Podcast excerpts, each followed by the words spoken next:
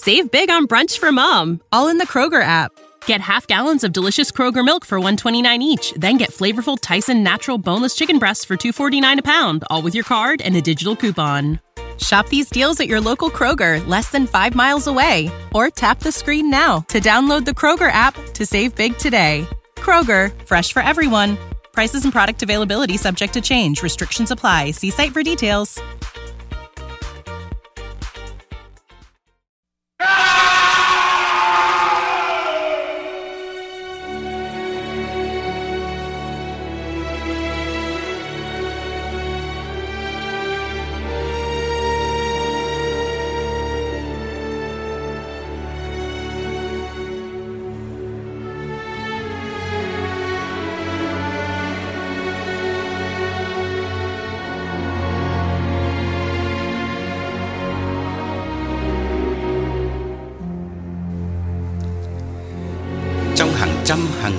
Ma mà người ta vẫn kể cho nhau nghe, chưa chắc đã có một chuyện thật.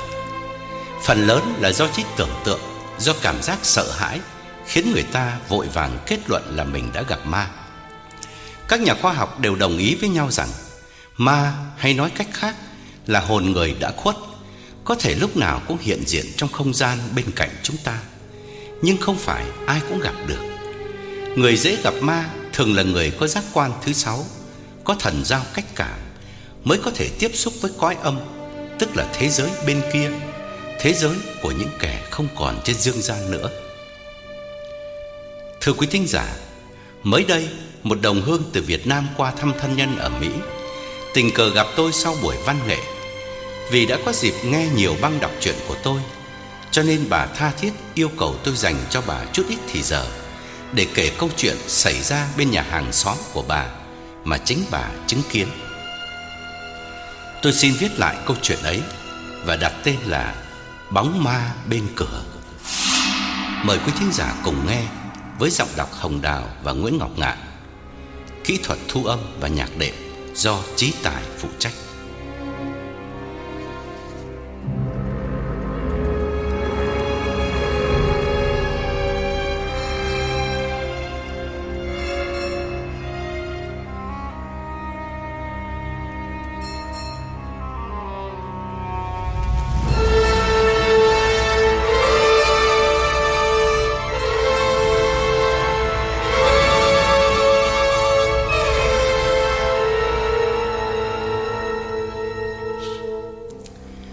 Bà Cảnh có ba người con, hai trai một gái, tất cả đều đã lập gia đình riêng.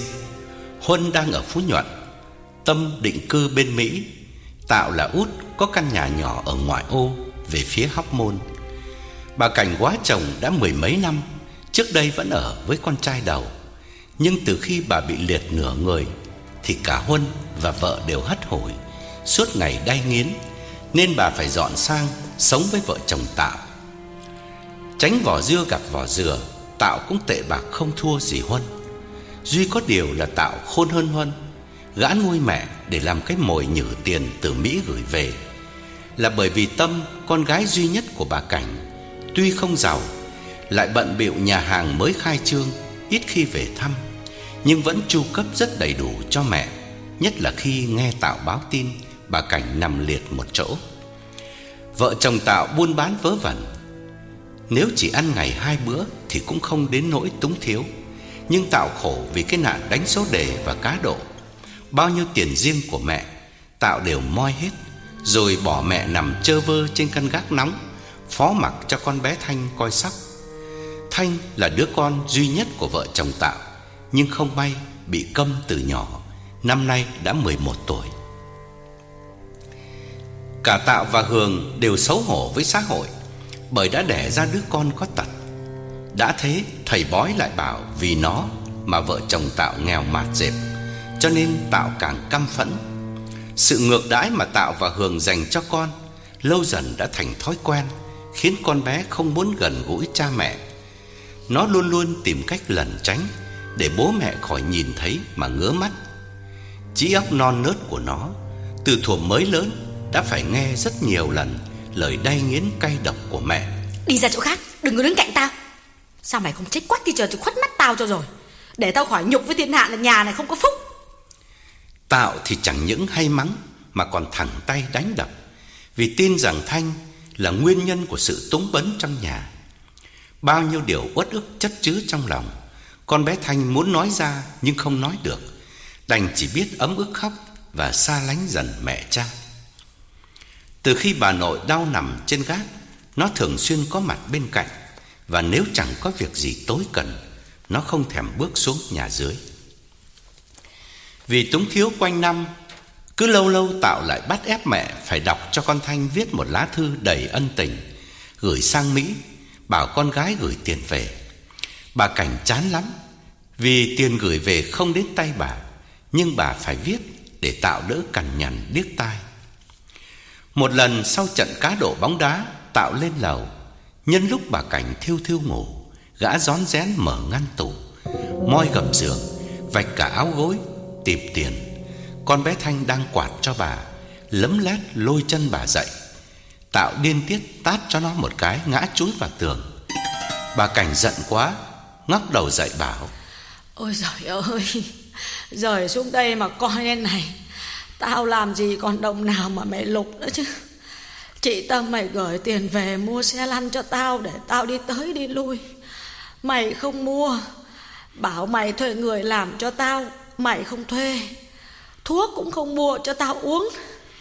Đến cái quạt máy mày cũng bán nốt nữa.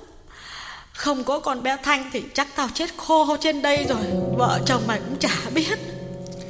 Tạo thay đổi thái độ, tiến lại ngồi bên mép giường và khẩn khoản nói: Đằng nào cũng lỡ rồi, Con cho mẹ biết, Căn nhà này không còn phải là của con nữa đâu.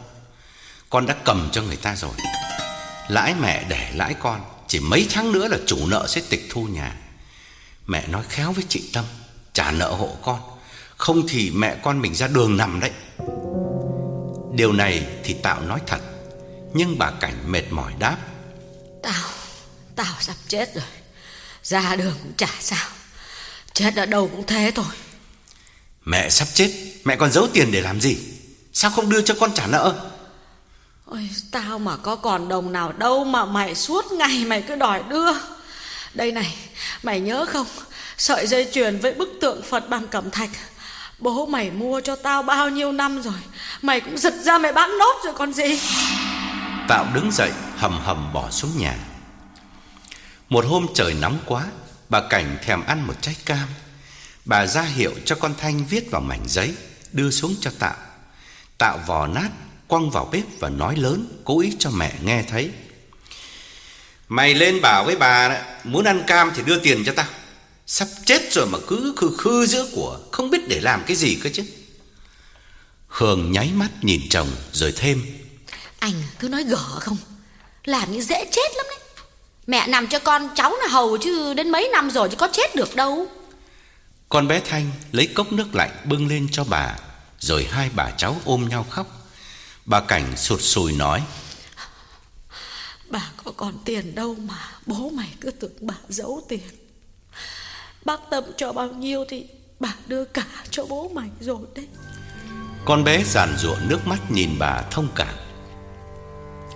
Một tháng sau thì bà Cảnh mất con Thanh lao xuống giật tay bố báo tin. Tạo chạy lên lầu, Nhìn thoáng bà mẹ nằm há mồm, Cứng đơ trên giường, Rồi vội vàng lục lọi, Căn gác, Moi móc không chừa một góc cạnh nào để kiếm tiền. Xong rồi, Tạo qua hàng xóm nhờ điện thoại gọi sang cho Tâm, Hối chị gửi tiền về để làm đám tang. Sau đó mới báo tin cho anh cả là Huân biết. Con bé Thanh ngồi ủ rũ suốt mấy hôm ở góc nhà, Thức trắng mấy đêm bên xác bà nội cho đến khi tẩm liệm. Hường thì chạy gấp ra chợ mua vải xô về may áo tang rồi bàn với chồng. Ma chay đáng lẽ là việc của bác Huân, vì bác ấy là con cả. Nhưng mà mẹ mất trong nhà mình nên mình phải đứng ra làm. Có điều là là, là anh sang anh bảo với bác là đưa tiền cho mình, chứ mình không thể nai lưng ra mà mà gánh lấy một mình được. Tạo gật đầu đồng ý nhưng không nói gì. Ngược lại, về phía Huân thì vợ Huân cũng nhắc chồng Chú Tạo làm cái đám ma này cho mẹ Thế nào mà chả có lời. Khéo thu xếp thì kiếm khá chứ chả ít đâu. Đây nhá, Tiền mẹ để lại này, Tiền cô Tâm gửi về này, Tiền phúng điếu của hàng xóm này. Mẹ thì lại có nhiều người quen bên Mỹ với lại bên Úc nữa. Chú Tạo chỉ có việc báo tin thôi, Làm gì mà họ trả gửi tiền ảo ảo về. Huân thở dài bảo vợ, Em tính kỹ như thế thì cái dạo mẹ mới bị liệt đấy. Sao không giữ mẹ lại đây mà mà mà mà lại đưa sang bên chú Tạo? Giờ còn tiếc gì nữa? Ấy là nói thế thôi chứ em thì em tiếc gì? Ờ, Với lại là có ngờ là mẹ đi nhanh đến thế đâu. Đám ma hôm ấy trời u ám lạ lùng. Mây đen che kín bầu trời Và gió vù vù thổi. Tâm không kịp về Chỉ có Huân và Tạo đứng chủ ta. Con bé Thanh nhất định đòi ôm bức hình của bà nội Đi trước linh cữu. Nhưng Tạo rằng lại Đẩy con gái sang một bên và mắng. Ai khiến mày chỉ được cái lành tành. Đi ra phía sau quan tài. Rồi Tạo trao bức hình cho thằng Trúc, Con đầu lòng của Huân, Vì Trúc được coi là cháu đích tôn của bà Cảnh. Con Thanh không nói được Nên chỉ khóc lớn hơn. Nó ú ớ năn nỉ thằng Trúc, Nhường bức hình bà nội cho nó. Nhưng Huân tiến lại nạt Con này hay nhỉ, Bố mày đã bảo mà mày không nghe đủ mất dạy. Tạo quay sang nạt vợ. Đã bảo để nó ở nhà Đưa nó ra đây làm cái gì? Chỉ lôi thôi thôi. Vợ Tạo gạt nước mắt đáp nhỏ. Thì tự nó đòi đi đấy chứ ai mà bắt nó đi đâu. Nhưng mà nó ở gần bà cả hai năm Không nhẽ bà mất lại không cho nó đưa đi à? Huân tiến lại ghé tai Tạo hỏi nhỏ. À, Con Tâm nó gửi về được bao nhiêu? Anh đang kẹt tiền quá. Tạo thất vọng cắt ngang. Trả được bao nhiêu Chị ấy bảo cách đây là nửa năm có gửi trước cho anh mấy ngàn đô rồi cơ mà. À, Nói là phòng khi mẹ mất bất ngờ thì có sẵn. Em đang định hỏi anh mà mấy hôm nay bận quá. Em em phải nói mãi chị ấy mới gửi thêm về có một ít thôi. Hôm kia có người cầm lại cho em Nhưng tính ra thì chỉ vừa đủ làm đám ma à, Xây mộ cho mẹ. Huân tặc lưỡi nói Xây mộ thì hẳn cứ từ từ. Thế nào quan tâm nó chả gửi về thêm Rồi chính nó cũng về thăm mà. Nó có hỏi thì tạm thời chú cứ bảo là chưa dám xây, Vì chưa biết ý định nó định làm mộ lớn hay là mộ nhỏ. Chú cứ nói thế. Tạm thời chú đưa trước cho anh độ 5 triệu được không? Tạo nhăn nhó đáp. Em cũng kẹt lắm chứ có khác gì anh đâu. Hôm kia nghe tin mẹ mất, Thằng Đình đầu bò nó cho người đến tìm em ngay. Nó cũng biết là chị Tâm sẽ gửi tiền về. Em phải nói khó mãi với nó, Hứa chắc là chị Tâm sắp về. Thế nào em cũng trả được nợ cho nó. Bây giờ thì nói thật với anh là em chẳng còn đồng bạc nào cả. Huân thở dài im lặng. Cũng giống như em Từ 10 năm nay Huân ít có ngày nào được thành thơi về tiền bạc. Số đề, cá độ bóng đá Pizza, bài cào, sập sám. Bấy nhiêu thứ liên tục quấy nhiễu Làm Huân luôn luôn sạch túi. Song bài của đình đầu bò cho vay lời cắt cổ Lãi mẹ để lãi con nhanh như chớp. Huân không có cách nào trả nổi. Đành xin làm tay sai cho chủ sòng Để trừ nợ. Nhiệm vụ của Huân bây giờ là đi đòi nợ. Dĩ nhiên công tác này Huân không thể làm một mình được. Cả bọn có đến 10 đứa Và tùy theo đối tượng mà áp dụng chiến thuật. Nhẹ thì đe dọa, Tịch thu đồ đạc, Nặng hơn chút nữa Thì đến đập phá nhà cửa của con nợ Hoặc hành hung để giàn mặt. Thậm chí cũng có trường hợp Huân và đồng bọn Phải bắt cóc con cái gia chủ Để đòi tiền chuộc. Hoặc chặt ngón tay con nợ để cảnh cáo. Thực hiện bao nhiêu thành tích tàn ác như thế Mà Huân chẳng được đình đầu bò đền đáp chút tiền công nào Bởi vì món nợ Huân vay của đình quá lớn, Tính cả tiền lợi. Phải làm không công vài năm nữa mới dứt. Cách đây nửa năm, Trong lúc đường cùng, Huân đã phải lén viết thư sang cho Tâm, Lời lẽ thống thiết, Bảo gửi gấp về mấy ngàn đô Vì mẹ sắp chết. Tâm tin lời anh. Nhờ người trao tận tay, Huân ba ngàn Mỹ Kim. Mẹ chưa mất, Món tiền ấy Huân đã tiêu hết sạch. Mấy hôm nay hai anh em phải chạy đôn, chạy đáo Mới làm được đám tang sơ sài cho mẹ. Huân đang định lên tiếng nài nỉ thêm Thì mọi người đã súm lại Nhắc hai anh em chuẩn bị hạ huyệt. Lập tức Huân và Tạo ngừng câu chuyện Để cất tiếng khóc tiễn đưa cho đúng thủ tục. Con bé Thanh nhìn chiếc quan tài bà nội từ từ buông xuống hố sâu. Nó khóc lăn ra đất Miệng ú ớ kêu những lời không ai hiểu gì. Nó cứ ôm ghì lấy quan tài và đòi chết theo bà nội. Cảnh tượng ấy khiến người cứng lòng nhất cũng phải rơi nước mắt. Cả đời nó, nó sẽ ghi nhớ mãi lời bà nội bảo nó trước khi nhắm mắt. Bà chả thiết sống nữa. Bà chỉ thương một nỗi là Sau khi bà chết Cháu bơ vơ, Khổ thân cháu quá. Giờ này nhìn quan tài bà nội, Nó thấy đứt từng khúc ruột Mà không kể lể được nỗi quặn thắt trong lòng mình. Hai người hàng xóm giữ chặt lấy chân tay nó Để người ta xúc đất, hắt lên nắp quan tài. Đắp mộ xong, Mọi người lác đác ra về Vì trời âm u quá, Có thể mưa rào sẽ đổ xuống bất chợt. Vợ chồng Huân và vợ chồng Tạo nán lại. Đốt thêm hai bó nhang Rồi cũng tất tả Quay ra con đường chính chạy giữa Nghĩa Trang. Con bé Thanh đi bên cạnh mẹ. Nó không khóc nữa Mắt mở trừng trừng nhìn vào khoảng không. Vừa ra khỏi cổng Nghĩa Trang Con bé chợt dừng lại. Nó quay người nhìn lại khu đất thánh mênh mông Mộ xây chi chít. Ai cũng tưởng nó muốn giã từ bà nội một lần nữa Nhưng bỗng nó nói lớn. Mẹ, mẹ, bà, bà, bà nội, bà nội gọi, gọi bác Huân. Hương giật nảy người kinh ngạc. Mấy người đi bên cạnh Cùng chố mắt nhìn con bé và sừng sốt kêu lên. Vì lần đầu tiên trong đời Nó bật ra được tiếng nói Như một người bình thường không hề bị câm Giọng nó rõ ràng từng chữ. Mẹ ơi, bà nội gọi bác Huân. Mọi người ngơ ngác nhìn nhau Rồi không ai bảo ai Cùng sút lại chung quanh con bé Hương ngồi thụp xuống Hồi hộp hỏi lại. Con, con, con, con nói được rồi à? Con, con, con vừa nói gì thế? Con nói lại cho mẹ nghe xem nào. Con, nó, nó nói đi con, nói đi. Rồi Hương vẫy tay gọi Tạo Đang đi bên cạnh Huân để bàn chuyện tiền bạc. Anh, anh ơi, anh Tạo ơi, lại đây.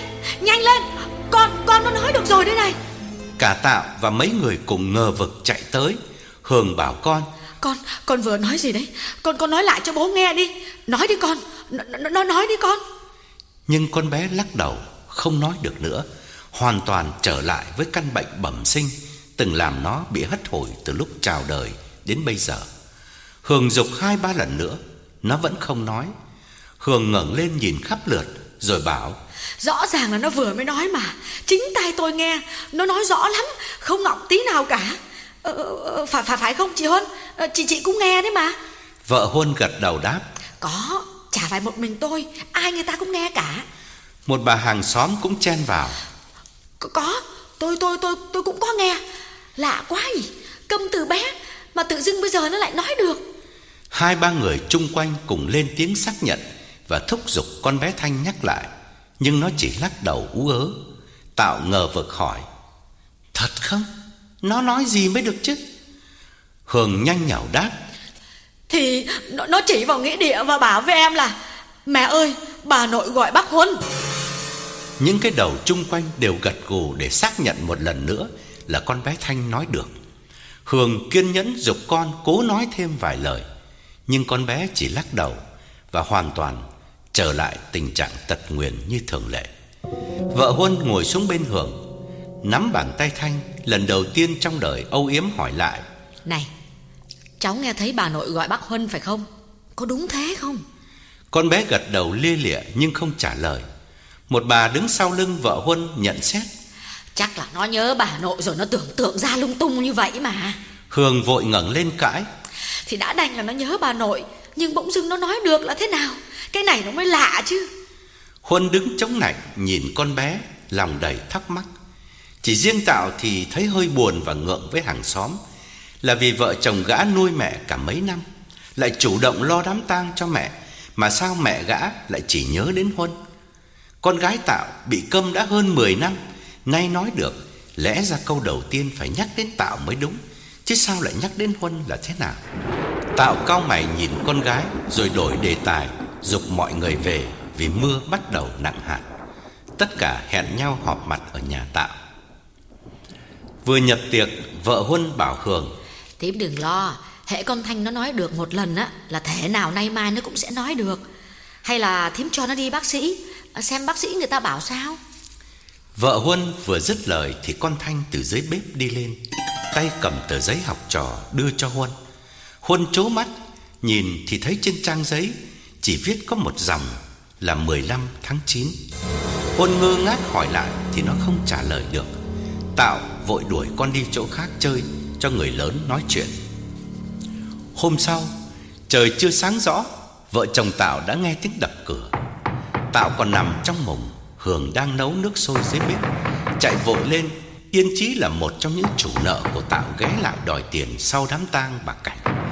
Hường ghé mắt, ngó qua khe cửa Thì hóa ra là Huân. Nét mặt nhợt nhạt như người vừa trúng gió. Hường lật đật tháo then cài và nói, Ủa bác sang sớm thế. Vâng mời bác vào chơi. Nhà em còn chưa dậy nữa. Tại đêm qua thức khuya quá. À, Nhớ mẹ chả ngủ được. Huân dựng xe trong sân Theo Hường vào nhà Và mệt mỏi đáp. Tôi cần gặp chú ấy có tí việc. Hường mời Huân ngồi trên chiếc ghế mây sờn nát kê sát vách Rồi chạy vào lôi chồng dậy. Anh, anh ơi!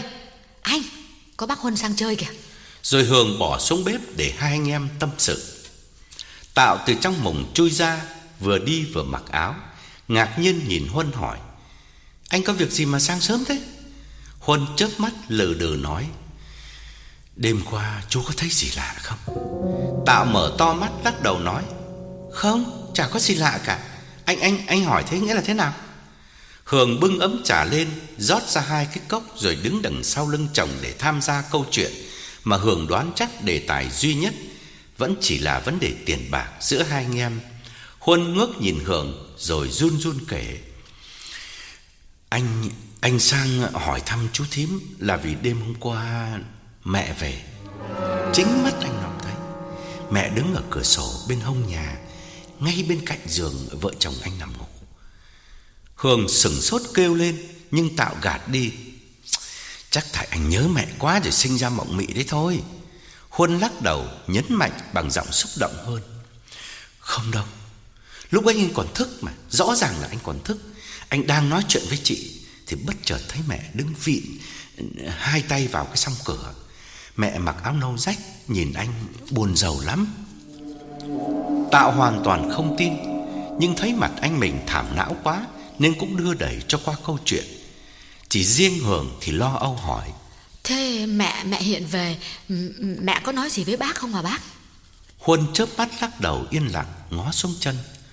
Giờ này ngồi đây Trong đầu Huân vẫn còn nghe văng vẳng Giọng nói lạnh lẽo của bà Cảnh Vọng lên thật xa vắng Giữa đêm khuya Khi bà đứng ở cửa sổ Bên cạnh giường của Huân.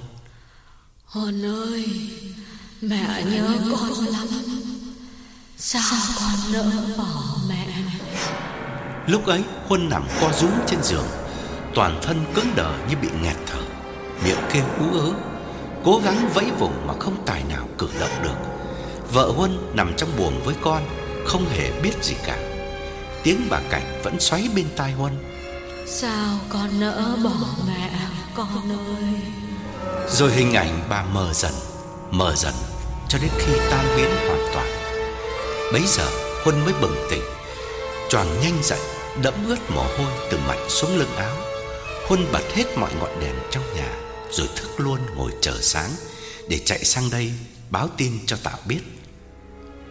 Kể cho Tạo và Hường nghe Về việc bà mẹ hiện về, Nhưng Huân không nhắc lại lời bà mẹ nói với Huân trong đêm khuya, Bởi ngay sau khi bà Cảnh biến đi, Suốt mấy tiếng đồng hồ Ngồi trầm tư, Huân đã bị ám ảnh bởi con bé Thanh lúc ở nghĩa địa nó đã bật ra câu nói đầu đời rằng Bà nội gọi bác Huân. Câu nói ngắn ngủi ấy Lúc đó Huân hoàn toàn không để ý Mà mọi người cũng chẳng ai quan tâm. Người ta chỉ kinh ngạc vì con bé bị câm đã 11 năm Bỗng dưng nói được. Bây giờ Nối kết hai sự kiện lại Huân mới thấy dùng mình sợ hãi. Có lẽ Đó là cái điểm bất tường Sắp xảy đến với Huân chăng? Những ngày kế tiếp cứ mỗi khi chiều xuống là Huân phờ phạc mất ăn mất ngủ. Bóng tối là một cái gì khủng khiếp đối với Huân. Huân gác thêm đèn, bật sáng cả đêm, cho dù vợ cằn nhằn vì tốn kém. Mỗi tiếng động quanh nhà đều làm Huân giật mình. Mỗi bóng cây lay động ngoài sân đều làm Huân hoảng sợ. Mỗi cơn gió lùa qua khe cửa đều làm Huân run lẩy bẩy. Nhưng Huân cứ lo âu chờ đợi mà bà Cảnh không hiện về lần nào nữa.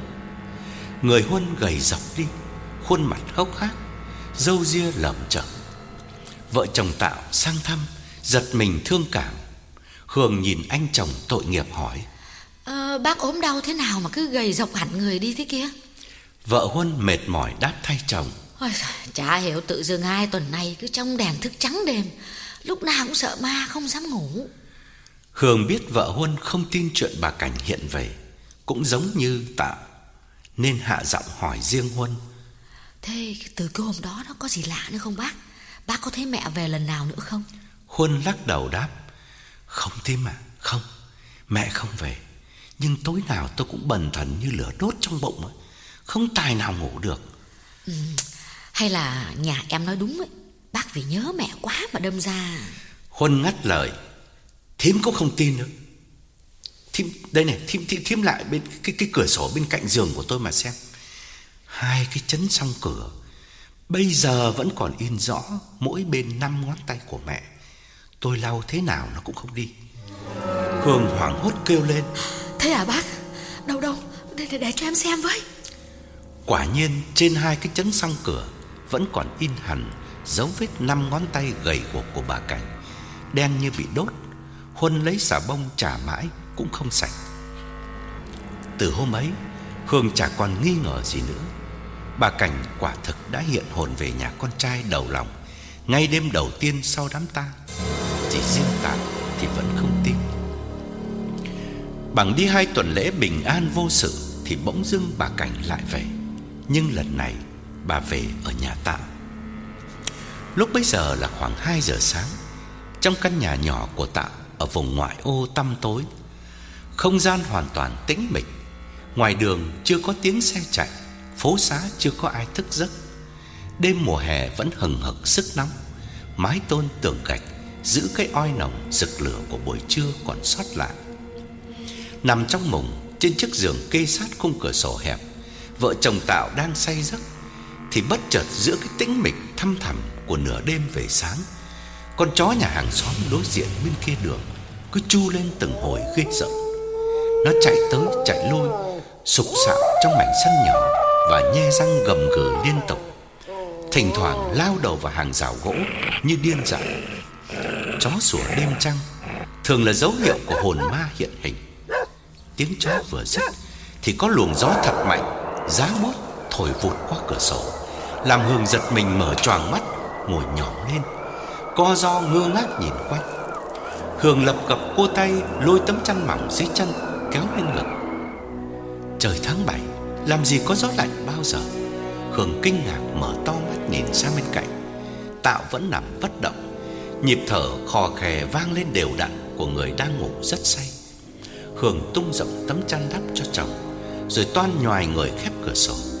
Nhưng chưa kịp Thì Tạo đã cào nhào, Hất mạnh cái miệng sang bên cạnh vì nực nổi Toàn thân vẫn còn đọng lại Cái ớn lạnh của cơn gió vừa qua. Hương ngả người nằm xuống Và quàng tay đặt trên ngực chồng. Chị thấy mồ hôi loang loáng trên da thịt Tạo như mỡ chảy. Hương vội rụt tay lại Và ngạc nhiên tự hỏi, Không lẽ cơn gió lạnh toát vừa rồi Chỉ là sự tưởng tượng trong giấc mơ của Hương? Lẽ nào Hương thấy dùng mình rét mướt Trong khi Tạo vẫn nóng chảy mồ hôi? Mắt mở trừng trừng Nhìn lên đỉnh mùng hường phân vân toan đánh thức Tạo dậy Để kể cho chồng nghe sự kiện kỳ lạ đó. Nhưng lại thở dài Im lặng Xoay người nằm nghiêng Hướng mặt lại phía cửa sổ. Còn đang suy nghĩ miên man Về luồng gió lạnh Thì hường bỗng giật thoát người Bấu chặt lấy vai Tạo Mồm há ra kinh hãi nhưng không kêu được. Hường vừa thấy có bóng người đi nhanh qua bên ngoài cửa sổ. Ngay trước mặt hường, Khoảng cách chỉ độ nửa thước vì giường kê sát vách. Nhà tắt hết đèn, Nhưng trăng trung tuần từ mảnh sân sau Hắt ánh sáng vào, Đủ để Hương nhận ra Đó là bóng người, Chứ không phải con mèo đen bên hàng xóm. Đêm đêm vẫn thường nhảy qua nhà Hương Lâu lâu kêu gào những tiếng thảm thiết. Hương ngồi bật lên, Tim đập thình thịch, Mắt vẫn đăm đăm nhìn ra cửa sổ, Qua lớp vải mùng trắng đục. Nỗi kinh sợ làm Hương gần nghẹt thở. Khá lâu Lấy lại chút bình tĩnh Hương mới ú ớ lên tiếng. Ai, ai, ai đấy? Ai, ai, ai, ai ở ngoài đấy đấy? Vừa nói Hương vừa run rẩy Níu cánh tay chồng lôi dậy. Tạo dáng mở mắt Lè nhẹ gắt nhẹ. Làm cái gì thế? Để cho người ta ngủ. Hường cố dằn cơn xúc động Cúi xuống thì thầm. Anh ơi Anh dậy đây anh ơi. Có có ai vào nhà mình á nó, nó nó nó đang ở bên hông nhà.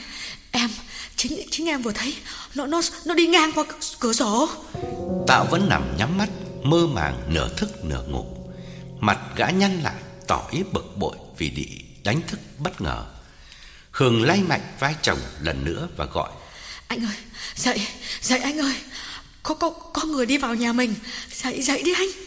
Bấy giờ Tạo mới tỉnh hẳn. Ngồi bật lên Mở to mắt và hoảng hốt hỏi lại Em bảo sao? Có có có người vào nhà mình à?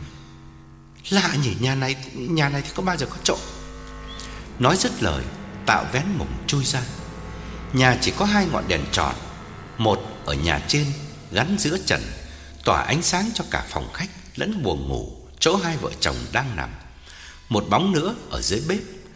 Tạo mò mẫm cua tay lên tường, Bật cả hai ngọn đèn, Rồi chố mắt, Đi từng bước nhẹ ra sân sau. Nhà tạo có lối đi nhỏ bên hông, Ăn thông từ sân trước vào sân sau, Rồi mới tới nhà bếp. Nhưng cái lối nhỏ bên hông ấy Có cửa khóa bên trong Và tường gạch kiên cố, Trộm không thể có cách nào lọt vào được. Huống chi, Thiên hạ đều biết vợ chồng tạo lúc này xa sút lắm, Thiếu hụt chồng chất, Chủ nợ đến đòi liên tục, Không phải là mục tiêu Để kẻ trộm chú ý. Chắc là vợ tạo mơ mộng. Tuy nghĩ thế, nhưng Tạo cũng cẩn thận, Vớ đại cái cán trội dài, Cầm lăm lăm trong tay để phòng thân.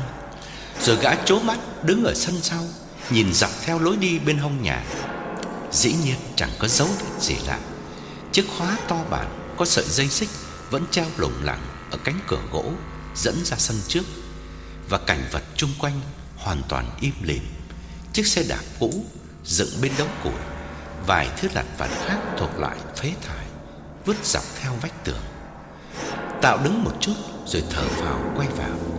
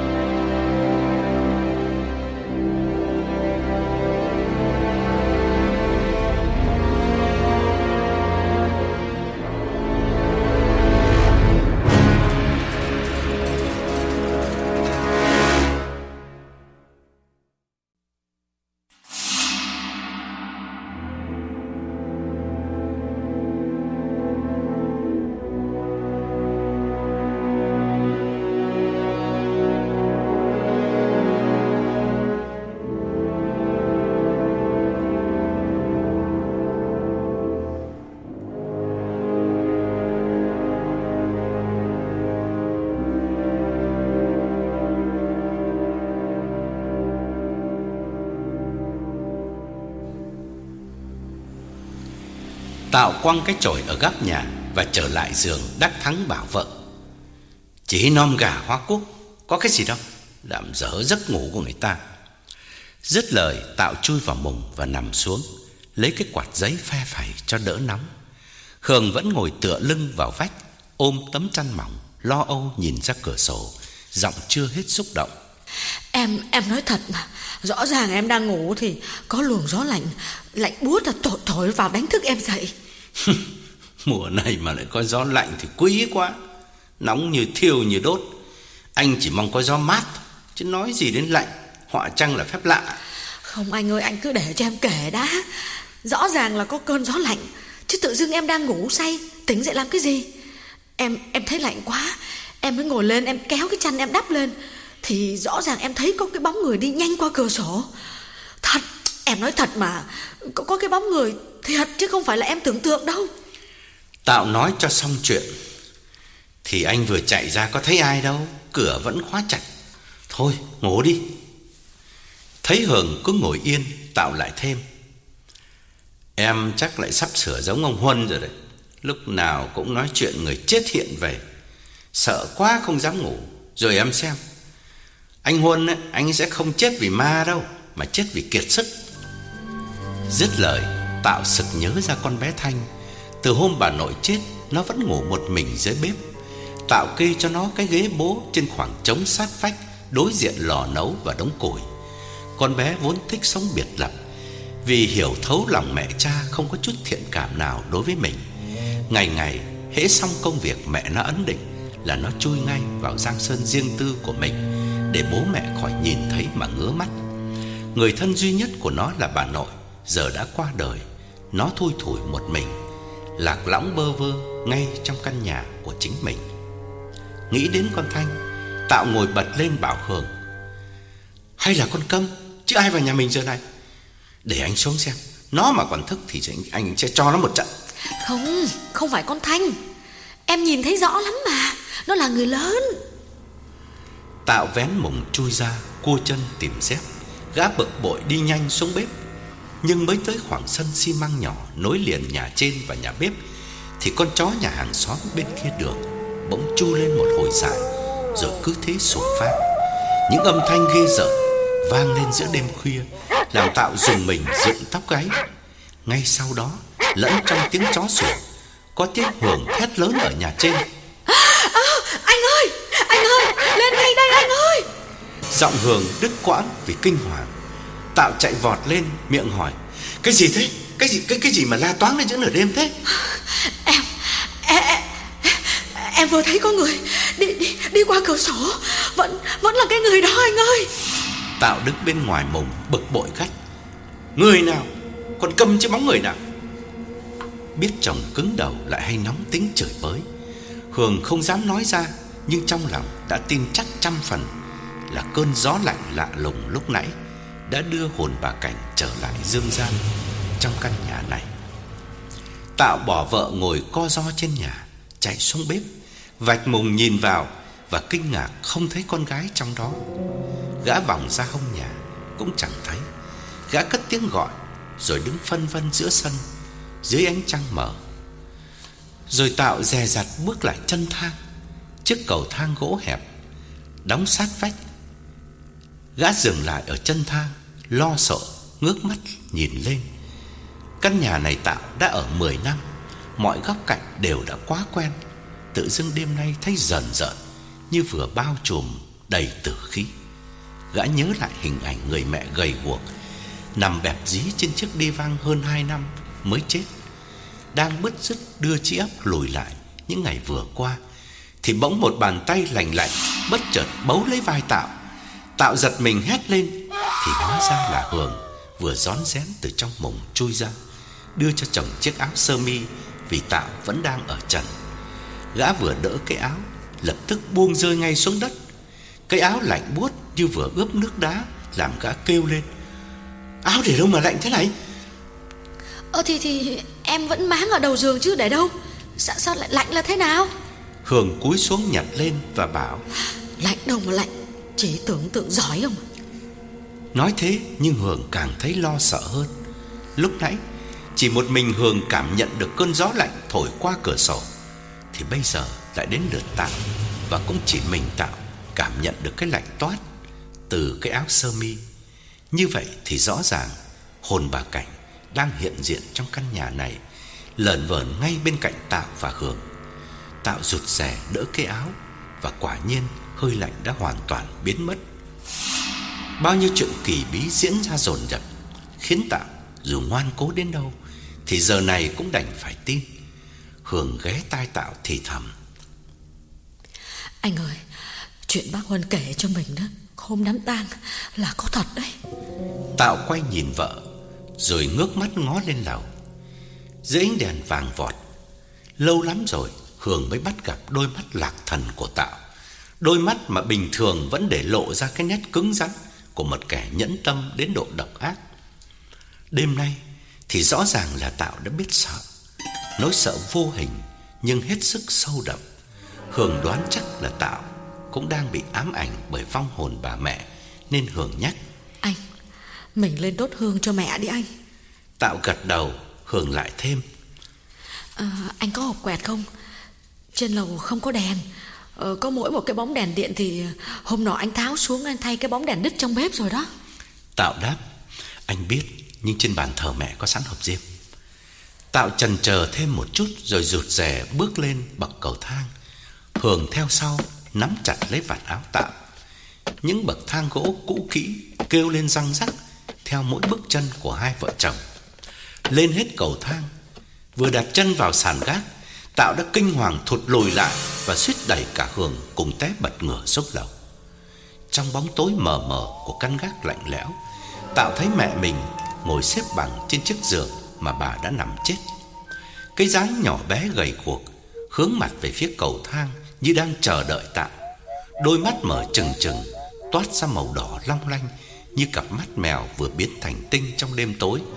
Tạo ú ớ kêu lên: "Mẹ, mẹ ơi, mẹ sống khôn thác thiêng, phù hộ cho chúng con.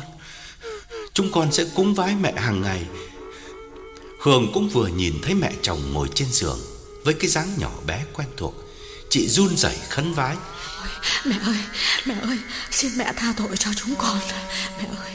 Bà Cảnh vẫn ngồi bất động, Tạo nắm chặt cánh tay Hường. Cả hai lết lại trước bàn thờ, run rẩy cua tay tìm hộp diêm.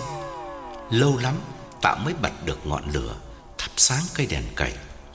Ánh sáng vừa bùng lên, tức thì Hường vừa kinh hãi vừa vui mừng kêu lên: "Ôi, Thanh, sao sao con lại ngồi đây? Sao con không đi ngủ?" Trên chiếc giường mà bà Cảnh nằm chết, quả nhiên không phải hồn bà hiện về mà là con bé Thanh, đứa con gái câm của Tạo và Hường. Nó ngồi cứng đờ như pho tượng, như coi nhập vào thân xác nó, khiến nó không biết gì cả. Giá cứ như bình thường thì Tạo đã xông lại tát cho nó mấy cái, vì cái tội đã làm cho Tạo sợ gần đứng tim. Nhưng không hiểu sao đêm nay, trong cái không gian âm u của căn phòng có người mới chết, dường như có sức mạnh vô hình nào đó vừa biến đổi tâm hồn Tạo, khiến gã chỉ thở phào và hỏi bằng giọng hiền hòa. Sao con không đi ngủ? Khuya rồi, con lên đây làm gì?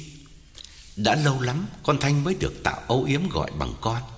Nhưng dĩ nhiên con bé không trả lời được vì nó cấp. Hai vợ chồng rón rén tiến lại gần. Con bé vẫn ngồi yên cho đến khi Tạo lay vai nó, nó mới bừng tỉnh ra khỏi cơn mê và ngã lăn ra giường. Hương thở hổn hển bảo chồng: "Chắc là nó nó nhớ bà nội nên mới lên đây ngồi đây." Tạo cũng dịu dàng bảo con: "Thôi xuống ngủ đi con, khuya quá rồi. Mày làm bố mẹ hết cả hồn vía. Xuống đi, có nhớ bà nội thì ban ngày hẵng lên." Con bé ú ớ lắc đầu và chỉ cái giường nó đang nằm. Hường hiểu ý nói: "Rồi rồi, con muốn ngủ trên đây phải không? Được, cứ nằm nó đi, nhưng mà phải buông mùng, không thì muỗi đốt chết." Hường đã lấy lại điềm tĩnh nhưng vẫn còn bị ám ảnh bởi cái bóng người lướt qua khung cửa sổ dưới nhà lúc nãy nên hỏi thêm cho chắc ăn. Này, có phải lúc nãy con con ở bên hông nhà không? Rồi con mới lên đây, đúng không? Con bé ngước nhìn mẹ lắc đầu, tạo bảo vợ.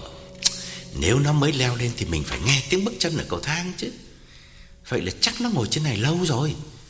Con Thanh nhìn bố gật đầu, tạo vói tay buông mùng cho con, rồi bước lại bàn thờ, thắp thêm cây nến nữa và đốt mấy que nhang, miệng lâm dâm khấn vái. Vô tình ngước lên, gã thấy đôi mắt bà mẹ trong bức ảnh trắng đen, hình như vừa quắc lên nhìn gã trách móc, làm gã sợ hãi cúi xuống. Tạo nắm tay vợ, toan quay xuống nhà thì bỗng bên kia đường lại có tiếng chó chu. Tạo kinh hãi đánh rơi hộp diêm xuống sàn và trợn mắt như người bất chợt bị đứng tim. Là vì cứ mỗi lần có tiếng chó chu là mỗi lần bóng ma lại hiện về. Tạo nhìn ra cửa sổ thì quả nhiên thấy mẹ mình đang đứng đó dưới tàn cây mờ ảo. Nhà Tạo có cái ban công trông xuống con đường nhỏ chạy ngang nhà tạm cây vú sữa trồng ở góc sân, cành lá um tùm phủ bóng mát cho cái ban công nhà tạm những buổi trưa nắng gắt. Giờ này dưới ánh trăng, tàn lá lung linh phủ mở ban công, chỗ tối chỗ sáng. Tạo vô tình quay ra Thấy mẹ mình đứng Bấu hai bàn tay vào chấn song cửa Nửa khuôn mặt hốc hác Bị che khuất bởi một nhánh cây thưa lá Tạo cố gắng vùng vẫy Đưa tay níu lấy vai vợ Và ấp úng nói Em ơi, em ơi, Hương, Hương Mẹ kia kìa, mẹ ngoài, ngoài ban công cơ kìa. Đâu đâu, em, em, em có thấy cái gì đâu. Tạo run rẩy chỉ ra cửa sổ Nhưng vừa lúc ấy Bà Cảnh đã biến đi mất. Tạo đứng yên tại chỗ Hai bàn chân như bị dán chặt xuống sàn. Giờ phút này Tạo mới hoàn toàn tin Những lời vợ gã nói lúc nãy Về bóng người lướt qua cửa sổ dưới nhà Là điều có thật. Hường lay vai Tạo mấy lần Tạo mới lấy lại được điềm tĩnh, Cúi xuống nhặt hộp diêm lên. Trên sàn gỗ có cuốn vở học trò.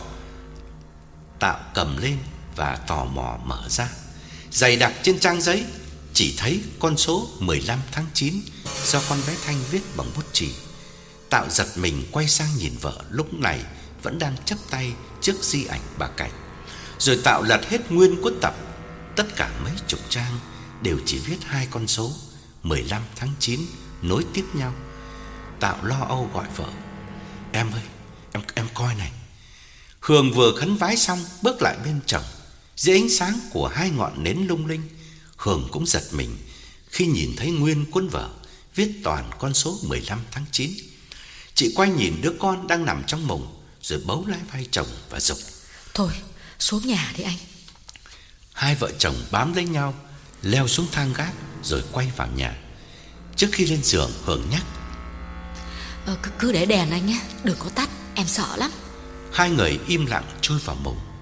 Có lẽ đã hơn 3 giờ sáng Trời vẫn còn nóng Nhưng Hường kéo chăn phủ kín toàn thân Rồi thì thầm Anh ơi Vậy là lúc nãy mẹ về thật đấy anh ạ Mẹ chứ không phải con Thanh đâu Em nhìn thấy mẹ hai lần ở bên cửa sổ đó Tạo nằm im không nói gì Hường nhỏm người dậy và bảo Anh Anh khép cửa sổ lại dùm em đi anh.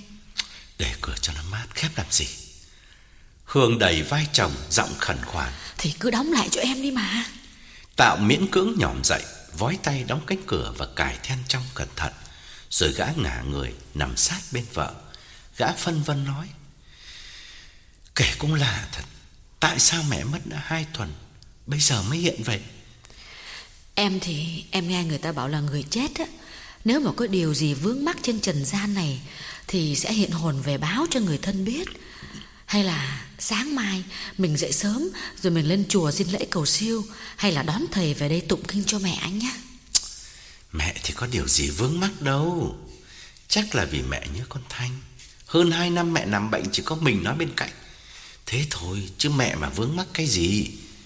Sau câu nói của Tạo, cả hai cùng im lặng. Trong đầu mỗi người đều chăn trở những ý tưởng hỗn độn khiến họ không thể nào ngủ được.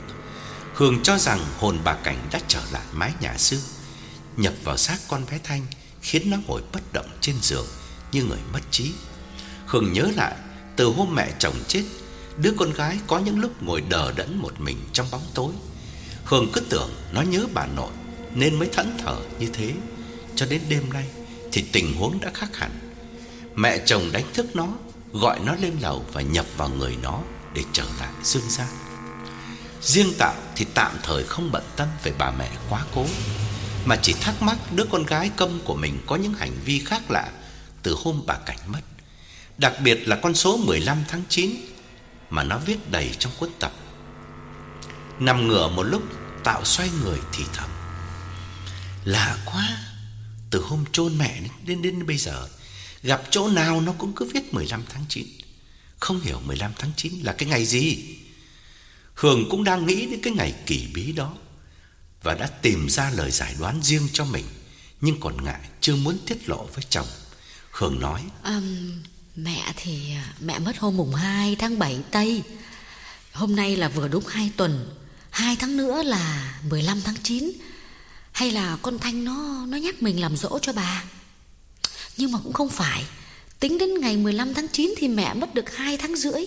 2 tháng rưỡi thì Chả có ý nghĩa gì cả Tạo suy luận thêm hmm, Mà nó lại viết cái ngày 15 tháng 9 Thì mình có biết nó là ngày Tây hay ngày ta đâu mà đoán Chỉ biết là từ hôm ấy đến nay Chỗ nào nó cũng viết Hôm nọ nó còn lấy than vẽ cả lên tường Anh tát cho mấy cái nền thần Tạo đang nói dở câu Bỗng ngưng bặt Vì trên gác có tiếng bước chân đi Nghe rõ một một Hường ôm choàng lấy chồng Và cả hai cùng hồi hộp Im lặng lắng nghe. Hường thì thầm bên tai chồng. Mẹ, mẹ vẫn còn trên đấy đấy. Chắc là còn Thanh trong hết nào. Bước chân đi đi lại lại hai vòng Rồi ngưng hẳn. Tạo và Hường toát mồ hôi Nín thở chờ đợi. Không ai nói lời nào Vì biết nói gì bây giờ Thời gian nặng nề trôi qua rất chậm. Cả 10 phút sau không nghe thấy gì nữa Hường mới bột mồm nói Chắc, chắc mẹ đi rồi Đi hẳn rồi. Tạo vẫn ngoan cố chấn an. Đã chắc gì là mẹ Con Thanh chứ mẹ nào.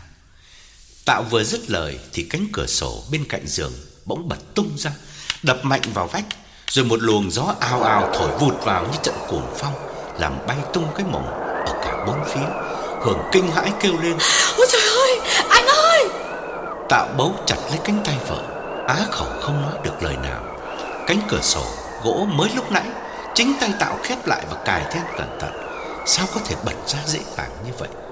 Gã tự hỏi, Rồi cứ nằm im, Mắt mở lạc thần trông ra cửa sổ.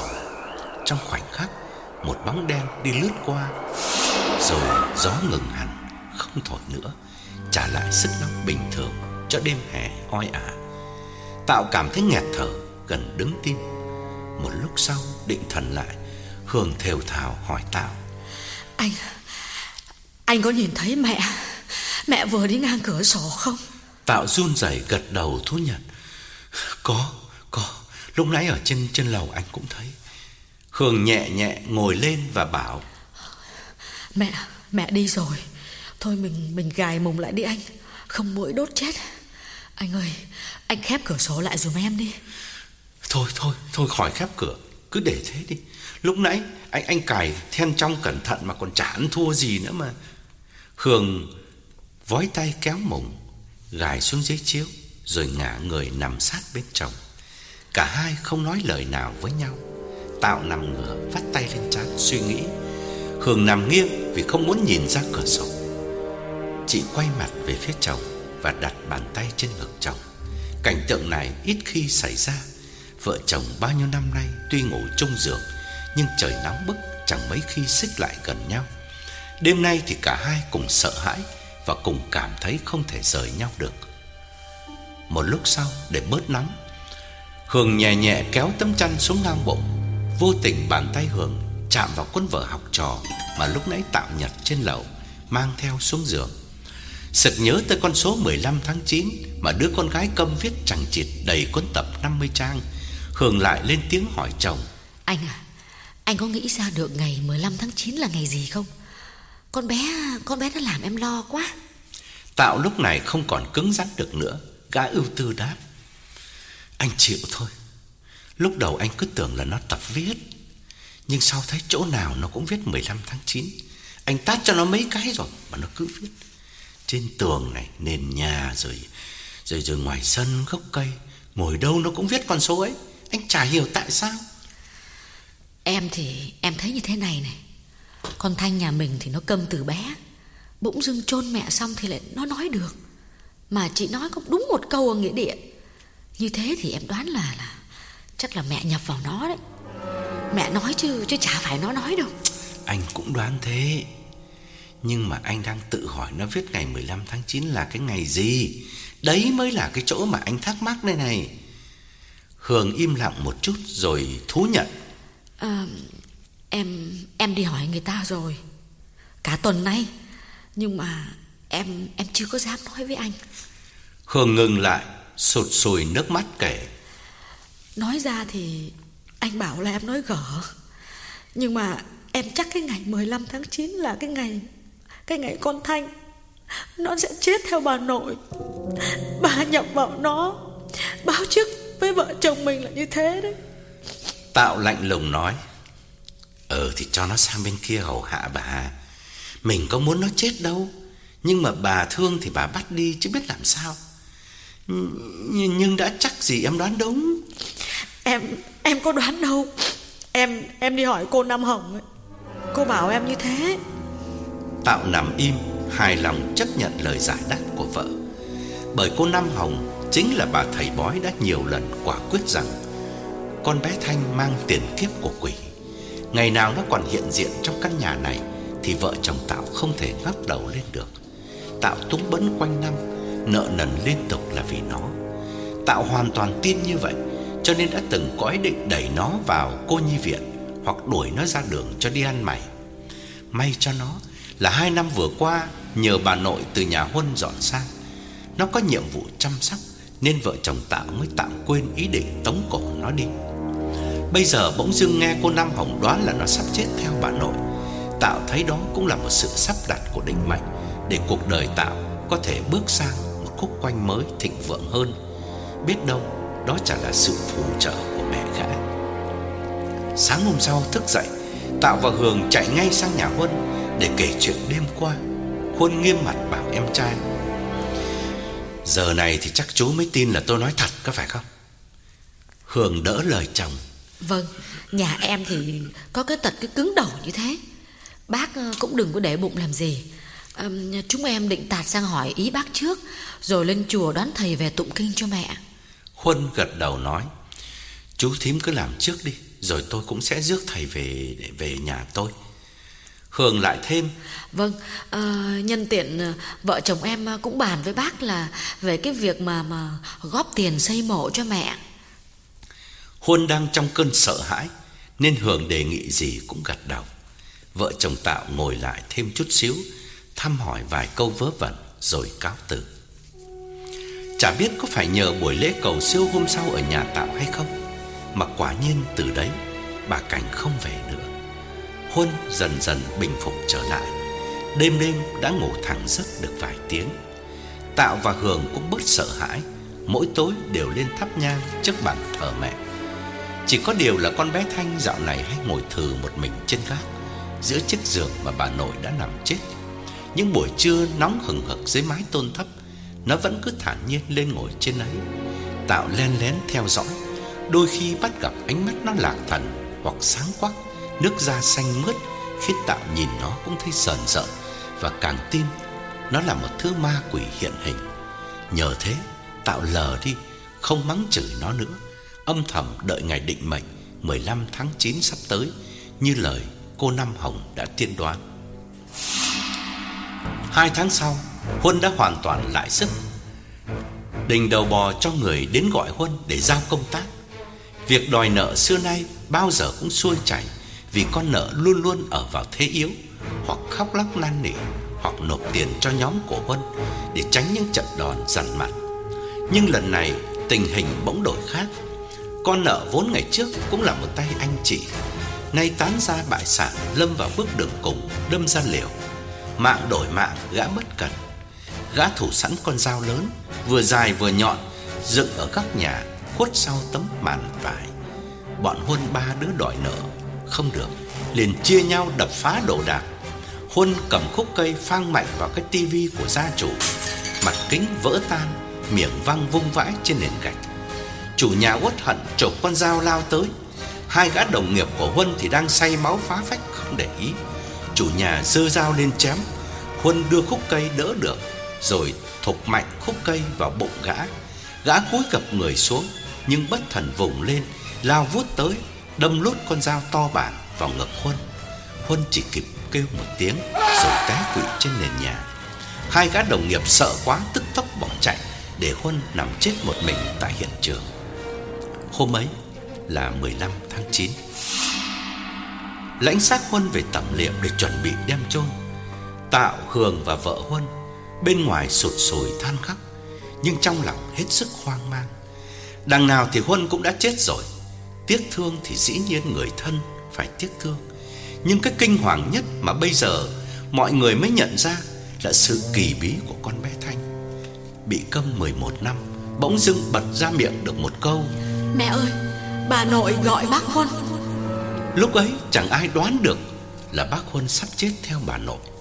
Rồi những dòng chữ 15 tháng 9 viết khắp nơi Tạo và Hường cứ tưởng đó là ngày con bé Thanh lìa trần Như lời thầy bói Hóa ra chính con bé Đã muốn báo trước cho Huân biết ngày Huân gục chết Vợ Huân ngồi bên quan tài Áo xô sổ gấu Tóc xõa đến lưng thốt thít kể lể. Tạo và Hường cũng quỳ bên cạnh thắp nhang đốt nến. Nhưng cứ lâu lâu ba người lại đưa mắt nhìn con bé Thanh ngồi bệt ở góc nhà trông ra, đôi mắt sáng quắc, không nhỏ một giọt nước. Nhân lúc vợ Huân xuống bếp, Tạo quay sang bảo nhỏ Hường bằng giọng hết sức cứng rắn. Sau đám ma bác Huân, dứt khoát phải tống cổ nó đi. Nó là ma là quỷ, không thể chứa trong nhà mình được. Em biết rồi, để em liên hệ với cô nhi viện xem là họ có còn nhận nó không. Dạo đó họ bằng lòng nhận thì mình lại đổi ý, vì bà nội nhất định là giữ nó ở lại. Không chỗ này nhận thì chỗ khác, bắt buộc phải tống nó ra được. Hường thấy hơi mủi lòng cãi lại. Nhưng mà lỗi có phải nó đâu, bà nội về nhập vào nó chứ, nó thì biết cái gì. Biết hay không biết cũng cứ đuổi nó đi. Hường thở dài im lặng, để nó lại thì thấy sợ, mà đuổi đi thì Hường không nỡ. Hai hôm sau đưa Huân ra nghĩa địa, trời cũng âm u y như ngày tiễn đưa mẹ Huân. Miếng đất mua cho Huân cách chỗ an nghỉ của bà Cảnh chỉ có vài chục thước, cho nên sau khi hạ huyệt, mọi người xuống vào đắp đất thì con bé Thanh chạy sang mộ của bà nội, lúc này vừa xây lên khang trang. Tạo nhìn theo, ngứa mắt lắm, quyết phen này tống đi cho khỏi nhìn thấy con bé nữa. Trên trời mây đen vẫn ồn ồn kéo tới Tạo thắp nhang cho anh xong Dục mọi người về Tất cả nhanh chóng tản mát ra đường Con bé Thanh cũng vội vã Từ giã mộ bà nội Để đuổi theo cho kịp mẹ nó Đang đi bên cạnh vợ Huân Và hai bà hàng xóm của Huân Vừa ra khỏi cổng nghĩa địa Con Thanh bỗng nắm tay Hưởng Giật mạnh mấy cái Rồi kéo mẹ đứng lại Ở đúng cái vị trí mà cách đây hơn hai tháng Sau khi chôn bà nội nó cũng đã đứng lại và nói được câu nói đầu tiên. Lần này cũng thế, nó quay đầu nhìn lại Nghĩa Trang rồi bất chợt nói lớn: "Mẹ ơi, bà nội gọi bố." Hường, vợ Huân cùng hai ba bà hàng xóm sững sốt trố mắt nhìn nó, rồi chỉ trong khoảnh khắc, Hường sực nhớ lại chuyện cũ, hốt hoảng ngồi thụp xuống, lay mạnh vai con gái và kêu lên thảm thiết. À, con nói sao? Bà nội gọi bố à? Ôi trời ơi anh ơi Anh ơi là anh ơi Mặt Hường tái nhợt Xô mạnh con bé ra Chỉ mặt nó và khóc lớn Không con Không mày Mày là con quỷ Tao nuôi trong nhà Hết bác con rồi bây giờ tới bố mày Cút Cút đi Tao không muốn nhìn thấy mặt nó Ôi trời ơi lời lời ơi Tôi có làm gì nên tội đâu mà nhà tôi bạc phúc thế này Vợ Huân và hai bà hàng xóm cùng súm lại đỡ lấy Hường Vì Hường sắp ngã quỵ xuống đất Tạo từ phía sau thấy ồn ào, chạy lao lên hỏi: "Cái gì thế? Chuyện gì thế?" Hường gục vào vai Tạo và nức nở. "Anh ơi, anh ơi, con Thanh nhà mình nó vừa mới bảo." "Nó câm mà bảo cái gì?" Hường nghẹn ngào nấc lên, vợ Huân vội đáp thay Hường. "Nó vừa mới nói được. Nó nói một câu thôi. Nó bảo là mẹ ơi, bà nội gọi bố." Tạo run rẩy nhìn quanh con bé Thanh vừa bị mẹ đẩy ra xa, đứng riêng một chỗ trên lề đường. Tạo từ từ bước tới. Con bé vẫn đứng yên, nét mặt lạnh lùng thản nhiên, không chút gì sợ hãi. Tạo vừa đưa tay định túm lấy cổ nó thì nó thò tay vào túi áo, moi ra một tờ giấy đưa cho Tạo. Hường và mấy người hiếu kỳ cùng tiến nhanh lại sau lưng Tạo. Tạo mở tờ giấy ra, thì thấy chỉ vỏn vẹn có một hàng chữ: ngày 15 tháng 10.